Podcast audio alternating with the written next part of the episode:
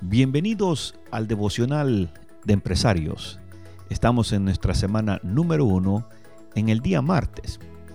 Conozco a bastantes cristianos a los que les han enseñado que es egoísta pedirle algo a Dios, pero no lo puedo encontrar eso en la Biblia. Mira lo que dice en Mateo capítulo 6 versículo 31 al 33.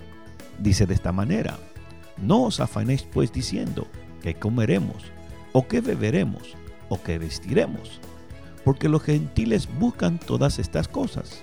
Pero vuestro Padre Celestial sabe que tenéis necesidad de todas estas cosas. Mas buscad primeramente el reino de Dios y su justicia, y todas estas cosas os serán añadidas.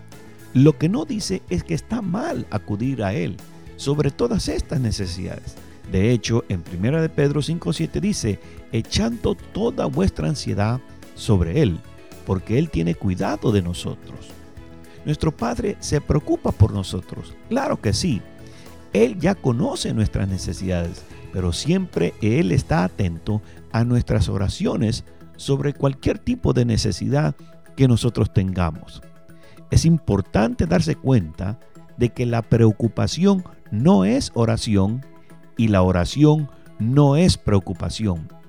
Es en la oración que a menudo escuchamos a Dios acerca de cómo Él planea satisfacer esas necesidades. La oración es una forma de comunicarse con Dios, la cual no solamente Él nos escucha, sino también Él nos habla a nuestro corazón. A menudo, en medio de la oración, obtenemos la claridad sobre cualquier situación y podremos ver la dirección clara de Dios con referente a nuestra empresa o a nuestro negocio. Así que no sea tímido, lleve una lista de necesidades a Dios en oración y pídale que le abra los ojos para los planes que Él tiene el día de hoy para usted y la empresa que Dios le ha dado. Si quiere construir su fe, asegúrese de darle toda la gloria a Dios en todo lo que usted vaya a emprender.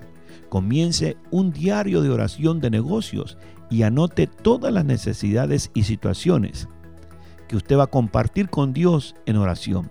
Revise su lista de vez en cuando y resalte aquellas grandes necesidades que usted no puede adquirirlas, que solamente Él las puede.